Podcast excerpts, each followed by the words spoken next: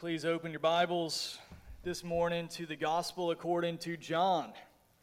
If you're just joining us uh, for the first time, we're finishing up chapter 2 of the Gospel according to John this morning. We're going to be walking, Lord willing, through this entire book uh, over the coming weeks and months. And if you're using the Pew Bibles there in front of you, you can find this on page 834. If you didn't bring your own Bible with you, which we always encourage you to do, but we do provide Bibles for you and you can find this on page 834. We're going to be in chapter 2 this morning, and I will read from verse 12 through the end of the chapter through verse 25. Follow along with me as I read. After this, he went down to Capernaum with his mother and his brothers and his disciples, and they stayed there for a few days. The Passover of the Jews was at hand, and Jesus went up to Jerusalem. In the temple, he found those who were selling oxen and sheep and pigeons, and the money changers sitting there. And making a whip of cords, he drove them all out of the temple with the sheep and the oxen. And he poured out the coins of the money changers and overturned their tables. And he told those who sold the pigeons, Take these things away.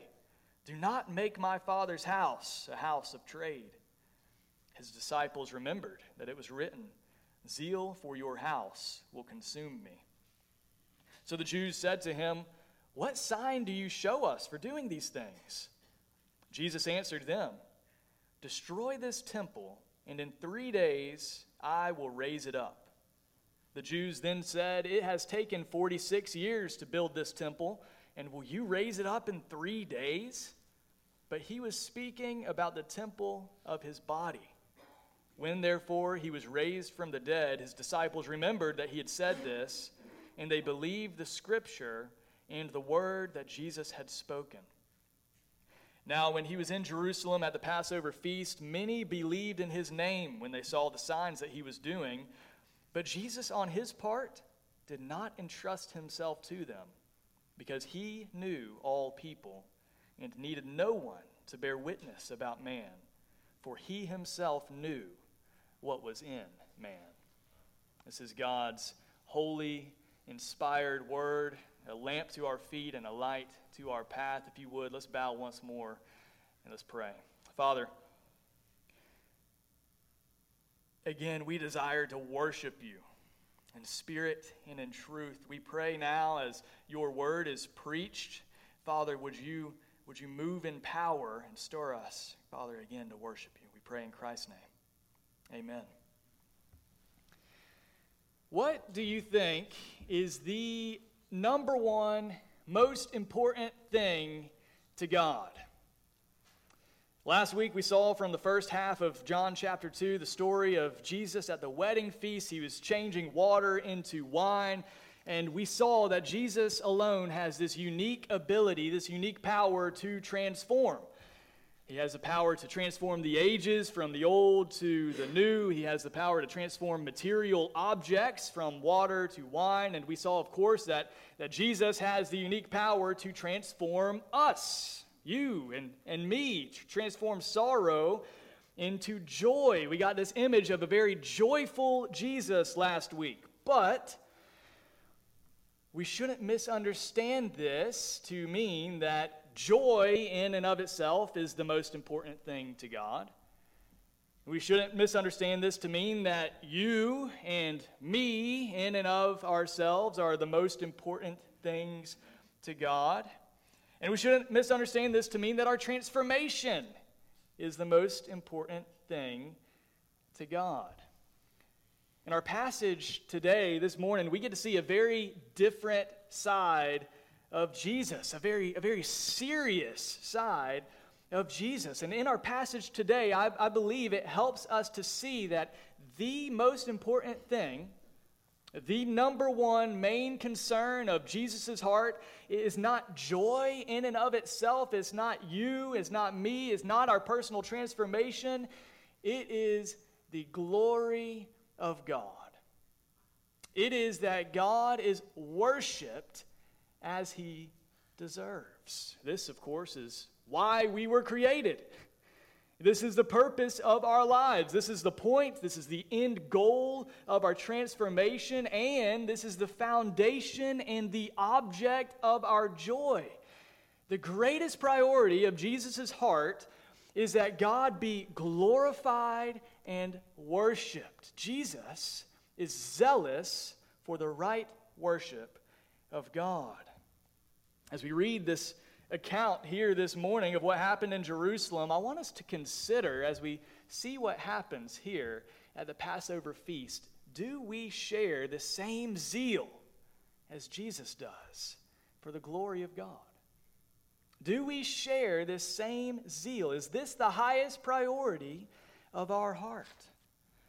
This morning, we're going to see this zeal of Jesus Christ in two parts. This is going to be our outline this morning. If you're taking notes, I encourage you to do so. It helps us to follow along. Two parts here. We'll see that God desires worship that is God fixated and Christ located.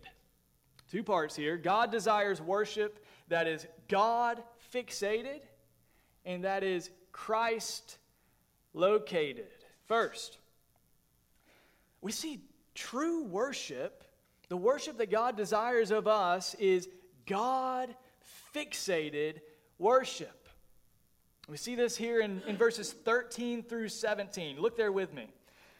We see in verse 12 that after the wedding in Cana, Jesus went down about 16 miles from Cana to Capernaum for a few days and then made the journey up, literally up, up the mountain to the capital city of Jerusalem to join the Jews from all over for the Passover celebration. The Passover, of course, as you know, was a major celebration for the Jewish people. At the Passover, it looked backwards. It was reflecting, celebrating the great act of deliverance and redemption of the Jews from Egypt in the Exodus, this great act of redemption in the Old Testament. But also, we know it looked ahead and was foreshadowing the great act of redemption in the New Testament, in the cross the resurrection of Jesus, God rescuing his people from slavery to sin through the death and resurrection of Christ. And you might imagine that just as his coming death and resurrection weighed heavily on Christ at the wedding feast, especially now, it must have been weighing heavily on him here at the Passover. Jesus knew that in short time he would again return to Jerusalem to die. This was a, a, major event on the Jewish calendar. In fact, a, a, whole month was set aside for preparation for this event, and that makes sense because history shows that Jerusalem at this time typically had about 30,000 citizens. But during the week of Passover, over 2 million Jews and Gentiles from all over would gather in this little town of Jerusalem for worship. You can imagine just the sense of excitement and, and bubbling energy as this city was, was bursting with life and, and energy for seven days. Well, for some, this was also good opportunity for business. They heard Two million people, they heard Passover and they saw business. They saw dollar signs. Two million people is a lot of business. And so they had two different operations running side by side. We see, for one, verse 14, look there. For one, it says that they sold animals, oxen and, and sheep and pigeons. So rather than going through the trouble of bringing their own animals with them to Jerusalem, Worshippers could simply buy them there on site. It was a matter of convenience. They offered animals for sacrifice there on site. But also, on top of this, they knew that foreign currency would not be accepted in the temple, and so they offered a, a money exchange service, of course, with a little bump for the profit. They exchanged foreign coin for Jewish currency that would be accepted there in the temple. Now, this was normal business and it was, it was a good service. This was not Jesus' issue at all. The issue here was not primarily what they were doing, it was where they were doing it. Look there again to verse 14. What does it say? He says that these things took place in the temple. Meaning, not the temple building itself, but within the courts of the temple. There's a structure, the temple building, but outside were various courts meant for the, the gathering of worshipers. And this occurrence was happening specifically on the outer court where Gentiles, God fearing Gentiles, would gather and worship the Lord. What's happening here is these Jewish businessmen are preventing and distracting from Gentile worship. I've been to several Christian conferences. Maybe you've been to some as well, and most of them it is it is busy and it is loud. You know, thousands of people will come and gather at these events, and as you approach the event, you, you hear the noises of laughter and reunions as friends gather and see each other, and they're reunited, they reconnect. There's usually places for vendors, there's different sponsors. Oftentimes, people are selling merchandise, ball caps, and t shirts and hoodies. There's always a place to grab a good cup of coffee. But all of that is outside of the worship center. Could you imagine if you came, how distracting it would be if this type of loud business and conversation and exchange and the grinding of coffee and the, the dropping of money and the selling of merchandise was happening inside the worship center?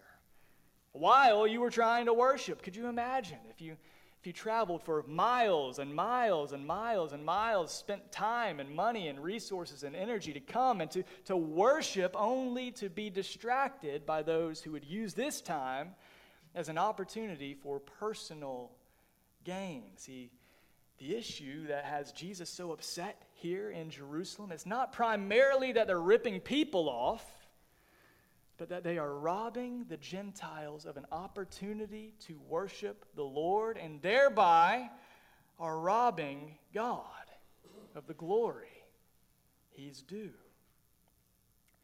So, Jesus, gentle, quiet, lowly, meek, Jesus comes, politely asks them if it's not too much trouble, if they wouldn't mind picking up their stuff and going along if they don't have any issue with that? No. In holy anger,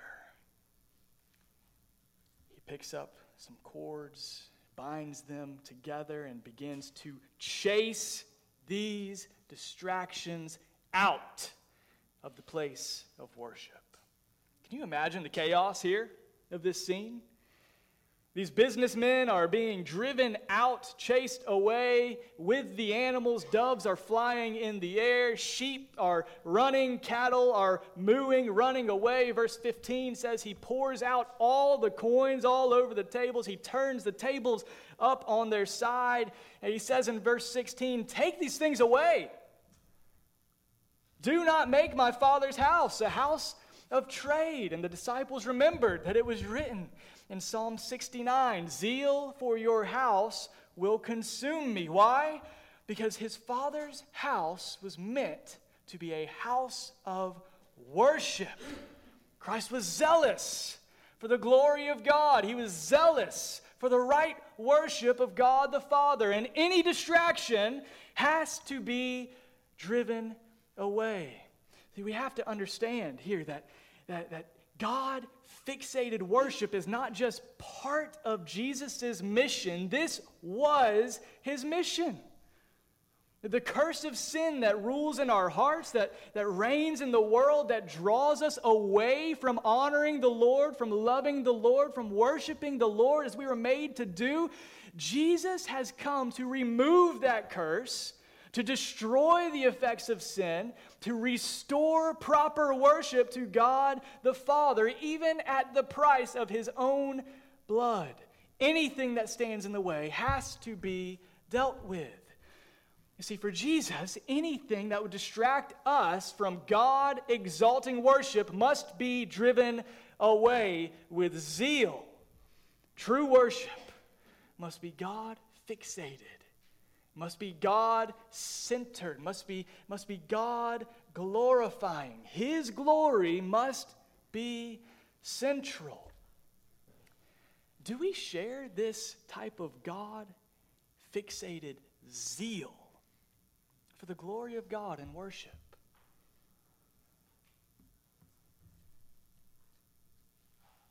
We live in a, a culture where the focus of Christian worship here has shifted. You may be aware. Instead of focusing on the glory of God, the focus has shifted and become about us. And when that happens, the distractions begin to gather and gather and gather. They multiply. Our, our assessment of a, of a good worship service becomes whether we have had our needs met, whether we have had our preferences catered to, whether we have been entertained by what we like, whether, whether what makes us feel good has happened when we come and when we go. We, we focus instead on what we can gain. The songs become about us, the sermons become about us. Worship is not about us. And to make it worse, we often make more of an effort to think and to talk and to complain about what we want, whether our needs are being met, than we ever do to go and to share the gospel with others, that the nations might join in bringing honor and glory to the Lord alongside us. Church, may this never be. I pray God would clear this out of my heart and out of His church. Now, some of you may hear this and say, Oof, that, that stings. One of my challenges in, in preaching the Word of God is not just to preach the text, it's to preach the tone of the text. Last week was nice and joyful and light. This, this is serious. We need to feel the weight of intensity of how deeply Jesus feels about the worship of God. That he be glorified and all distractions be removed. Do not rob God of his glory in worship. So, let me tell you a few ways that we can help fight against this here. Just very practically, four, four applications, quick applications for us. Number one, place the Word of God above preference and tradition. Place the Word of God above preference and tradition. We all have preferences. I got them, you got them. Uh, some of us prefer some traditions, some of us prefer others. That's fine. But when these concerns rise above the Word of God and what we insist must be done and must be a part of worship, must be a part of church life, then they become distractions rather than aids for worship. Number two, kill any ambition for personal gain when you gather here for worship. Kill any ambition for personal gain when you gather for worship. I served at a church where shortly before I arrived, one of the deacons had to be removed from the church because he had over time taken advantage of several of the older members of the church, several of the older ladies who had generously, out of the kindness of their hearts, loaned him money and he never paid back a dime. Never intended to. He gathered week in, week out, came week in, week out for manipulation and for personal gain under the guise of worship. There's another man who, who showed a lot of interest in the church, wanted to ask me some questions, so he took me out for coffee uh, to talk about the church. When we got there, all he wanted to talk about was money.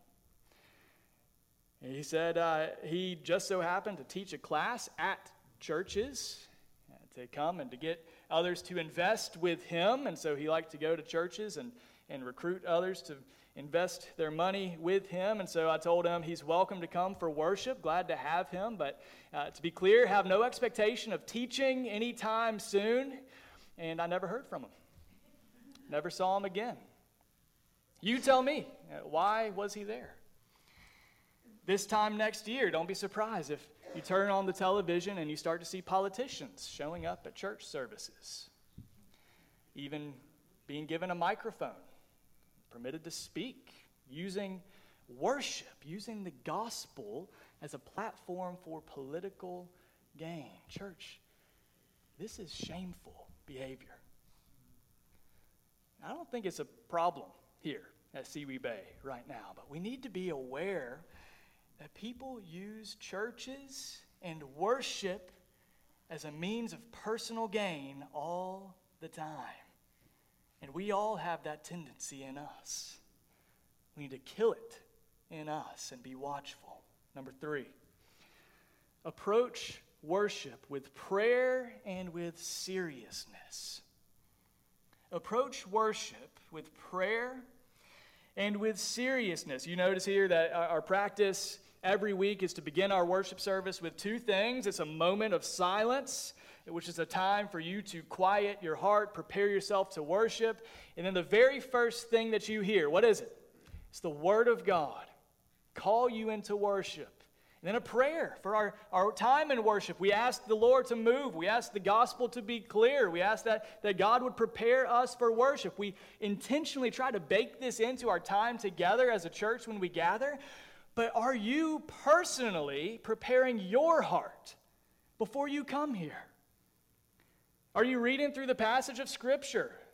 preparing yourself to, to hear the preaching of the word? Are you praying that, that God would prepare your heart personally for worship when you gather here?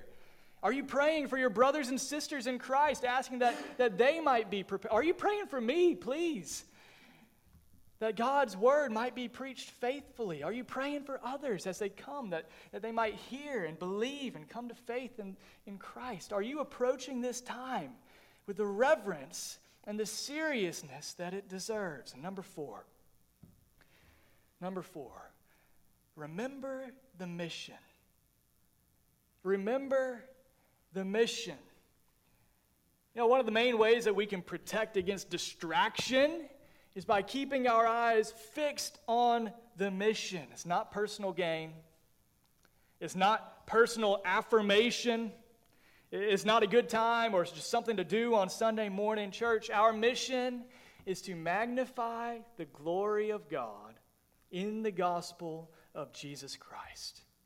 As we enjoy God, we equip the saints, as we evangelize the lost. The minute that we lose sight of that, that grand overarching mission, we will see this turn from a house of prayer and worship to a house of trade and distraction. Jesus is zealous that our worship be God fixated. But not only that, we see in our second point, he knows that the only way for sinful men and women like me and you to, to come and truly worship the Lord is if we do so in him. This is our second point this morning. Second, we see that true worship is Christ located. True worship is Christ located. Look there to, to verses 18 through 25. Verse 18 tells us that the Jews, uh, assuming the ones who remained after just witnessing this chaotic event, they ask Jesus, What sign do you show us for doing these things? In other words, who do you think you are? Who gives you the authority to come in here and do what you've just done? What authority do you have to come into this temple and do these things? And Jesus, as he often does, he, he doesn't answer them directly, does he? He says, Destroy this temple, and in three days I will raise it up. You have to understand, both parts of that answer were, were completely ridiculous to the Jews. Destroy this temple? This temple is sacred. This is God's dwelling place. This is where we go to worship. This is, this is the central piece of our, of our Jewish worship. Who would destroy this temple and raise it up in three days? You? By yourself? It's taken 46 years to build this temple, and you would raise it up in just three days? Now, very briefly here, I want to just make note of this because there is a translation issue here, and uh, not really a translation issue, but a, a decision that has to be made. And without going into the weeds, your Bible, if you look at it, it probably has a note there for an alternative understanding of the original text. And as any, anybody who's ever taken a language class knows, going from one language to another, it's not just, uh, it's, it's not always equal. Uh, there's not always an equal comparison. So there has to be decisions that are made. There may be multiple ways to understand a phrase. This is one of those times. And so your note might say there, instead of, it has taken 46 years to build this temple, it might say something like, This temple was built 46 years ago. I actually prefer that translation without going into the weeds. I'm about to go into the weeds. This temple was constructed under Herod the Great. Uh, the work on the building itself, not the outer courts, the building itself was done from 20 or 19 BC to about 18 or 17 BC. If we say that the temple was built 46 years ago, that would date this conversation here at the beginning of Jesus' ministry around AD 29 or 30, which would then help us date Jesus' crucifixion around AD 33. I think what they're saying is this temple was built 46 years ago. It's it's standing strong, it's serving us well. It's a centerpiece of, our, of all of our worship activity, and you think you can destroy it and build it back up in three days. But as John tells us, they've completely missed the point. Just right over their heads. Jesus wasn't talking about this physical temple at all. They were so fixed on this physical location for, for worship. It was so central to their religious life, so central to their experience of worshiping God that they completely miss what Jesus is saying. Jesus isn't talking about the physical temple.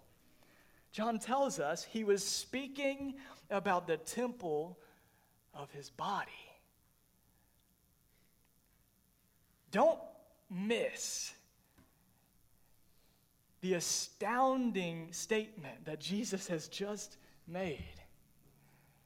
For one thing, here in the Gospel of John, this is the first time that we see Jesus predict, foretell, predict his death and his resurrection. The cross was not some tragic accident.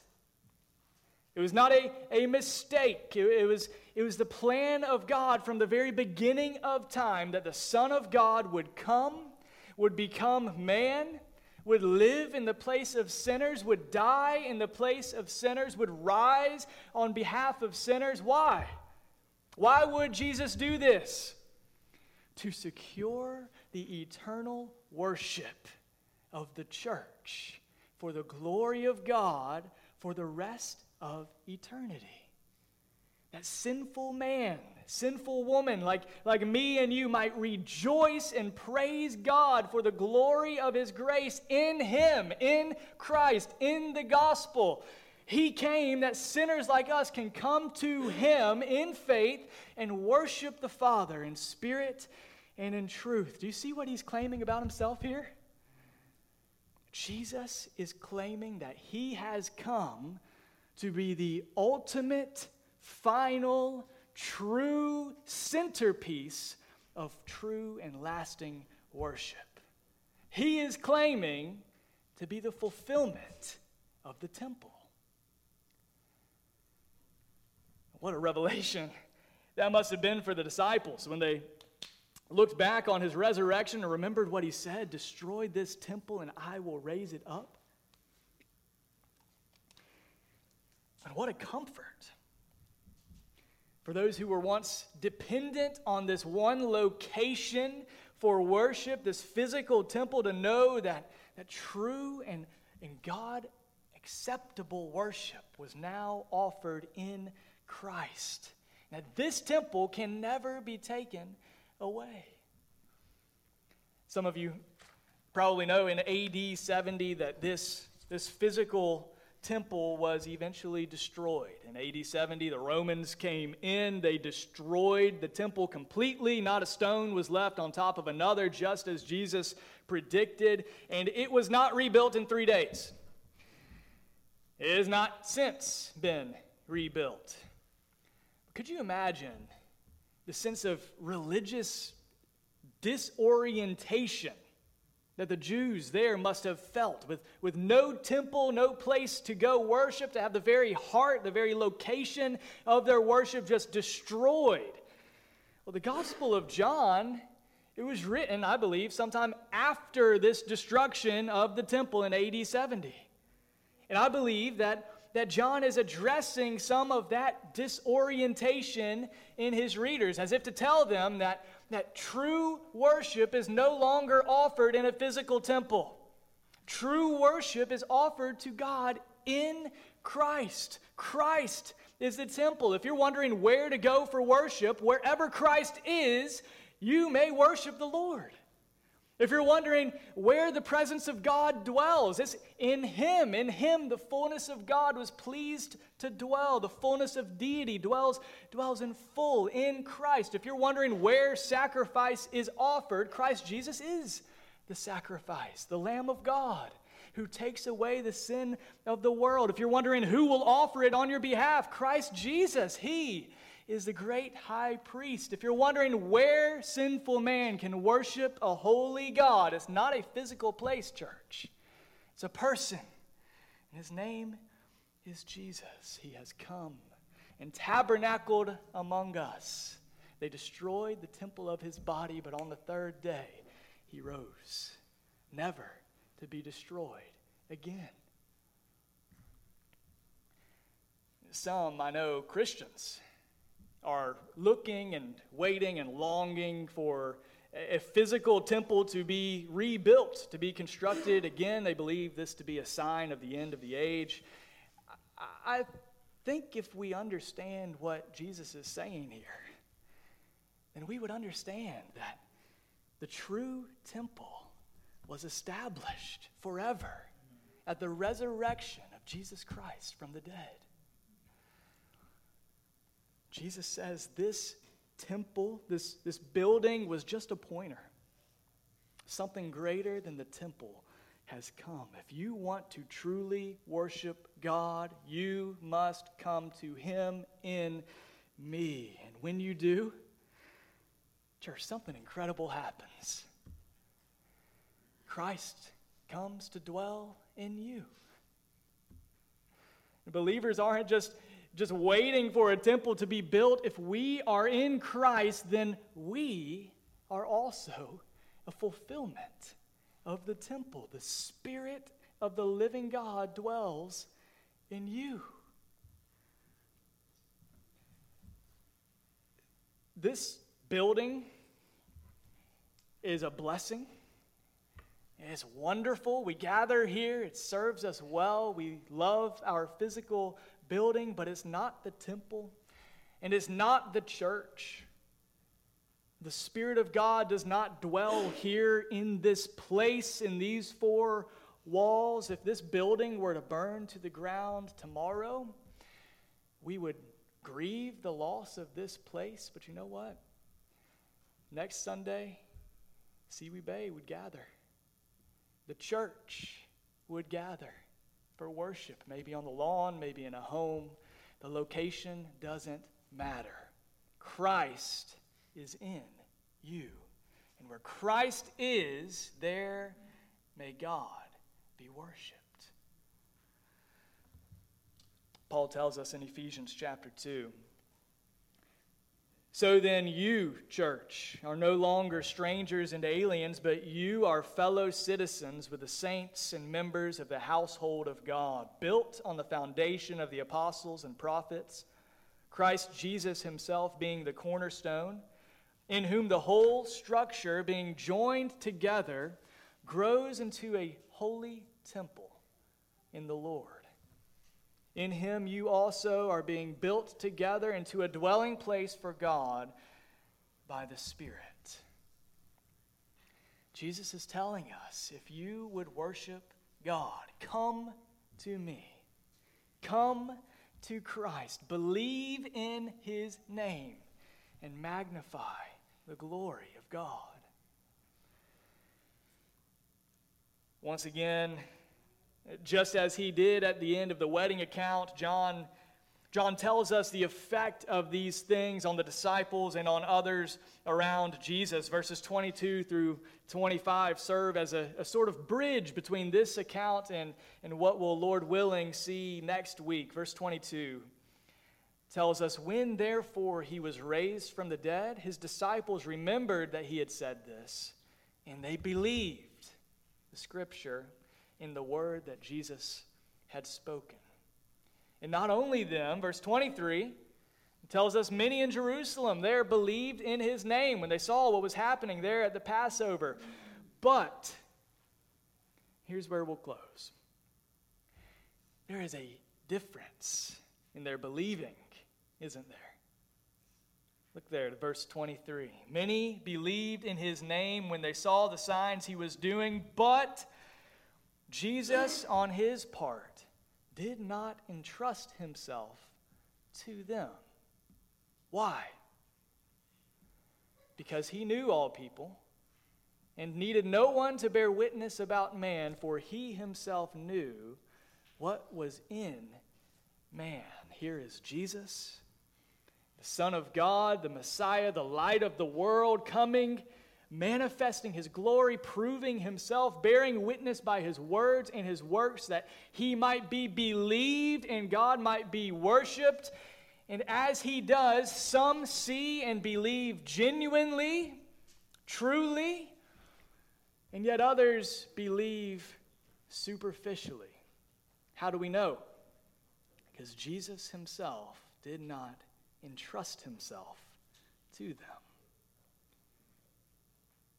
All that the Father gives me will come to me. Whoever comes to me, I will never cast out, Jesus says in John chapter 6. That is, all that the Father gives to me will come to me in genuine faith, genuine trust, genuine worship, and I will entrust myself to them in full. I will never cast them out. But those who come believing He can work signs and wonders, believing He's influential, believing that he is, is powerful, believing he's worth listening to, believing he may do something for them. But they do not believe as ones who love and trust and worship Jesus from the heart. He will not entrust himself to you. Jesus knows the difference. You can't slip it past him. He needs no one to bear witness about man, for he himself knows what is in man. Which one are we? Which one are you? Two chapters into the Gospel of John, having seen what we've seen, heard what we've heard, do we believe in his name? Truly genuinely. And if we do, church, let's lay aside any selfish desire and worship Him as He deserves. Let's pray. Father God, you are worthy of our worship. We worship you because you are good for who you are, for what you've done. We praise you for the gospel. We praise you for sending Christ to live and to die and to rise for undeserving sinners like us. We pray, God, that you would move us to worship you in spirit and truth. We love you. We pray this in Christ's name. Amen.